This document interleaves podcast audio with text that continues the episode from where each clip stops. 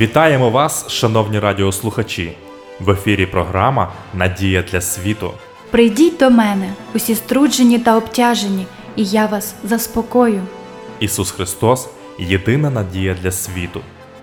В цих передачах ми пропонуємо вам тематичне дослідження Святого Писання. Ми раді кожній зустрічі з вами. Передачу веде пастор Володимир Гриневич. Дорогі друзі, вітаю вас! Я щиро радий нашій зустрічі в програмі «Надія для світу». В наших передачах ми продовжуємо досліджувати тему під загальною назвою «Ісус, ти моє життя». В шостому розділі другого послання до Коринтян апостол Павло написав: «До чужого ярма не впрягайтесь з невірними, бо що спільного між праведністю та беззаконням? Або яка спільність у світла з темрявою? Яка згода в Христа з Беліаром? Або яка частка вірного з невірним?» Цей біблійний текст говорить нам про істину, яку не можна забувати. Яке спілкування може бути між праведністю і беззаконням? Чи розумієте ви, що хоче сказати апостол Павло? Він говорить про несумісність. Світло і темрява ніколи не можуть бути разом. Кімната може бути занурена в темряву, але якщо ви увімкнете світло, темрява відступить. Якщо ж ви прагнете до темряви, то насамперед повинні позбутися світла. Світло і темрява не можуть перебувати разом. Те ж саме відбувається з праведністю і гріхом. Вони не можуть йти поряд. З праведністю гріх не може існувати. Він зникає. Неможливо перебувати з Христом і продовжувати грішити. Якщо ми зрозуміємо це, всі наші зусилля для перемоги над гріхом зосередяться на спілкуванні з Христом. Але велика драма життя полягає іноді в тому, що коли ми знайомимося зі Словом Божим, ми приймаємо рішення: це я можу робити, а ось так чинити не можу. І з того самого дня наше життя перетворюється в боротьбу за те, щоб чинити правильно і не робити поганих вчинків. Можливо, навіть що на початку нашого досвіду ми приходили до Христа і проводили з Ним якийсь час. Але потім бажання вести праведне життя призвело нас до зосередженості нашої уваги і сил на тому, щоб не грішити. І тепер у нас не залишається ні часу, ні сил, щоби перебувати поруч із єдиною особистістю, здатною зробити нас праведними. Багато хто вважає, що частину цієї справи потрібно зробити самостійно. Вони покладалися на Христа в тому, що стосувалося прощення гріхів. Тепер же вони намагаються своїми силами вести правильне життя. Але такі зусилля не увінчаються успіхом. Ісус говорить: «Без мене не можете робити нічого». Наше зростання в благодаті, наша радість і корисність – все залежить від єднання з Христом. Бог хоче відтворити свій характер у нашому житті, але Він хоче зробити це своїми, а не нашими методами. Бог хоче бачити своїх дітей переможцями над гріхом, але хоче зробити це по-своєму. Він хоче, щоб ми були праведними в ньому, а не намагалися самотужки боротися за праведність. Той, хто думає, що перебувати з Христом, єдиним, хто здатний зробити нас праведними, це дешеве християнство, той ніколи не відчував на власному досвіді, що означає жити у постійній єдності з Христом. Інакше він знав би, що коли людина приходить до Ісуса і перебуває в ньому, з її життя зникає все те неправильне, що вона безуспішно намагалася припинити робити. Біблійна істина непогрішна. Поряд з праведністю гріх не може існувати. Одне з важливих запитань, яке турбує нас, це запитання, чому ми грішимо. Апостол Павло в посланні до Римлян, чотирнадцятому розділі, в двадцять третьому вірші пише: «А що не від віри, те гріх». Зазвичай ми думаємо, що грішник – це той, хто вбиває, краде, обманює або чинить перелюб, а праведник – це той, хто живе, не роблячи нічого подібного. Нам слід зупинитися і задуматися про те, що убивство, крадіжки, обман і перелюб – це гріх, а гріх – це плоди тіла відповідно до Біблії. Основна проблема людини полягає не в тому, що вона вбиває, краде або обманює. Все це наслідки перебування у тілі або в гріху. Людина стає грішником не тому, що чинить гріховні дії. Вона здійснює гріховні дії, тому що перебуває в гріху. Ви запитаєте, ну і що ж означає перебувати в гріху? Щоб відповісти на це запитання, необхідно спочатку зрозуміти, що таке праведність і хто такий праведник. Ми вже говорили, що Ісус Христос – це праведність, і що в ньому ми стаємо праведними для Бога. Людина стає праведником, коли перебуває у Христі і підтримує постійні тісні взаємини з Ним. Якщо це так, то хто ж такий грішник? Логіка підказує мені, що це той, хто далекий від Христа, хто не має зв'язку з цим джерелом праведності. Людина народжується відокремленою від Бога, і за своєю природою більше всього в житті вона хоче жити окремо від Нього. Далеко від Бога життя йде шкереберть. Людина перебуває в рабстві тіла, як пише Святе Письмо, а плодами тіла є всі гріховні вчинки, що здійснені нею. Проблема полягає не в тому, що людина грішить, її трагедія в тому, що вона живе без Бога.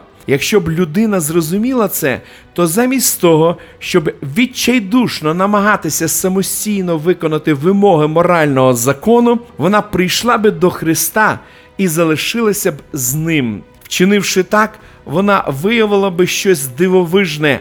Поряд з праведністю неможливе існування гріха. Коли людина перебуває у Христі, то плоди віри, праведне життя – і залишення колишніх помилок з'являється природнім чином, без жодного зусилля. Навіть улюблений учень Іван, який більше за всіх був подібним на Спасителя, не від природи володів таким гарним характером.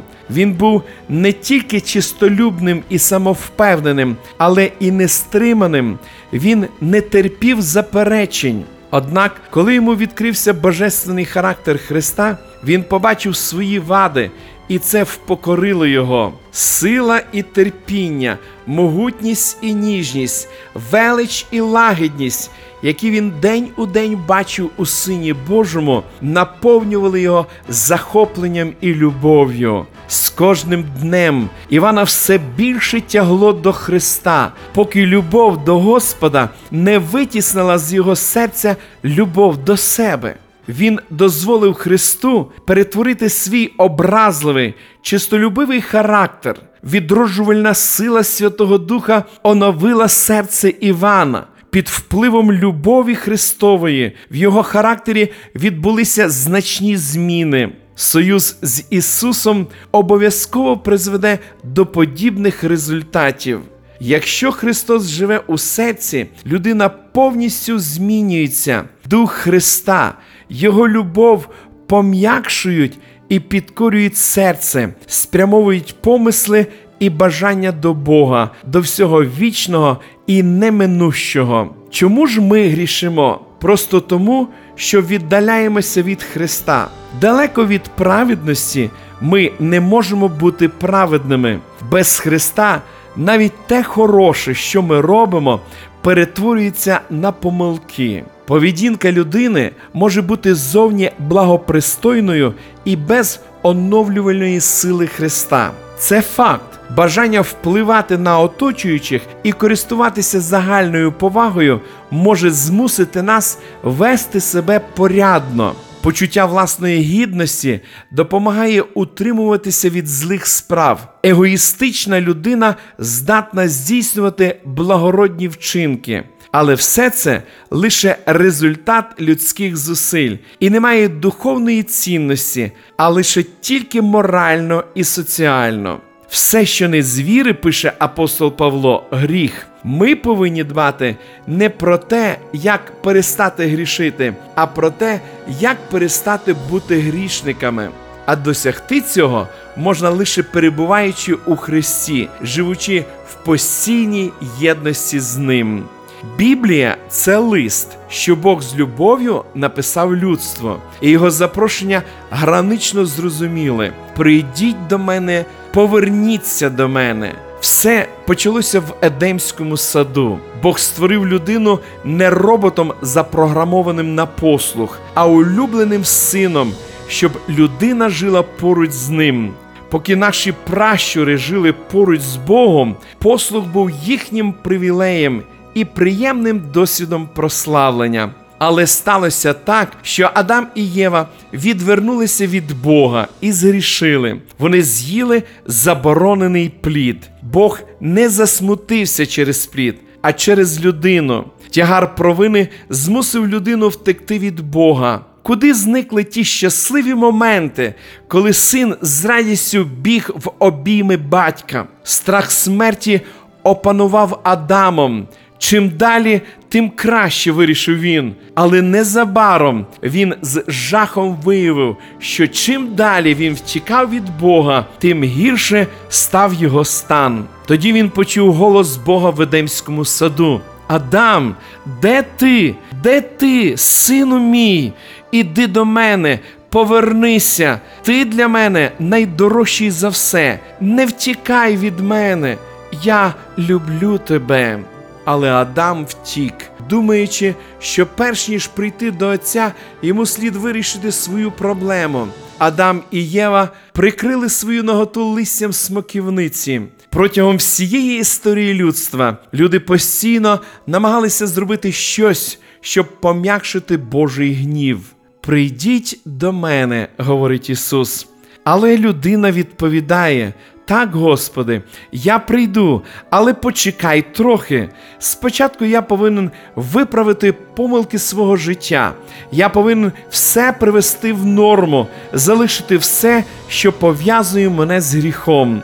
Ісус продовжує кликати: «Прийди до мене таким, як ти є, напівроздягнутий, прикритий листям смоківниці, як Адам, запахом свиней, як блудний син, з тілом, що розкладається, як прокажений. Прийди до мене з цигаркою, алкоголем, наркотиками, з нечистими намірами і помислами. Але, будь ласка, прийди до мене, а того, хто до мене приходить, я не вижену геть». Якщо ви усвідомили свою гріховність, не чекайте, поки ви станете кращим. Дуже багато вважають себе недостатньо хорошими, щоб прийти до Христа. Ви сподіваєтеся виправдатися своїми зусиллями? Допомога для вас тільки в Бозі. Ми не повинні чекати, поки у нас з'являться більш переконливі доводи, святіша вдача, поки нам надасться більш сприятлива можливість. Самі ми нічого зробити не можемо. Ми повинні прийти до Христа такими, які ми є. Прийдіть такими, які ви є, і побачите дивовижні зміни. Він дасть вам покаяння, якого ви ніколи не відчували. У присутності Бога ви з болем усвідомлюєте всі ті помилки, які поранили серце Христа. Прийдіть такими, які ви є, і побачите дивовижні зміни.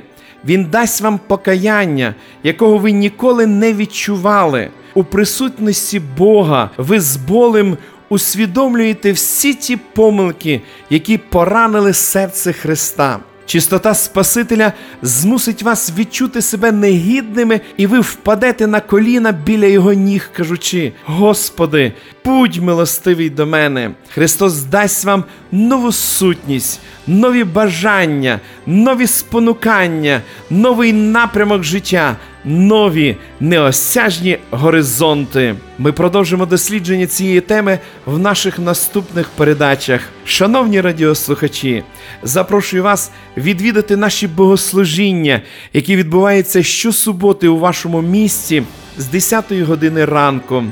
Детальну інформацію ви можете дізнатись за номером телефону нуль вісімсот тридцять двадцять двадцять.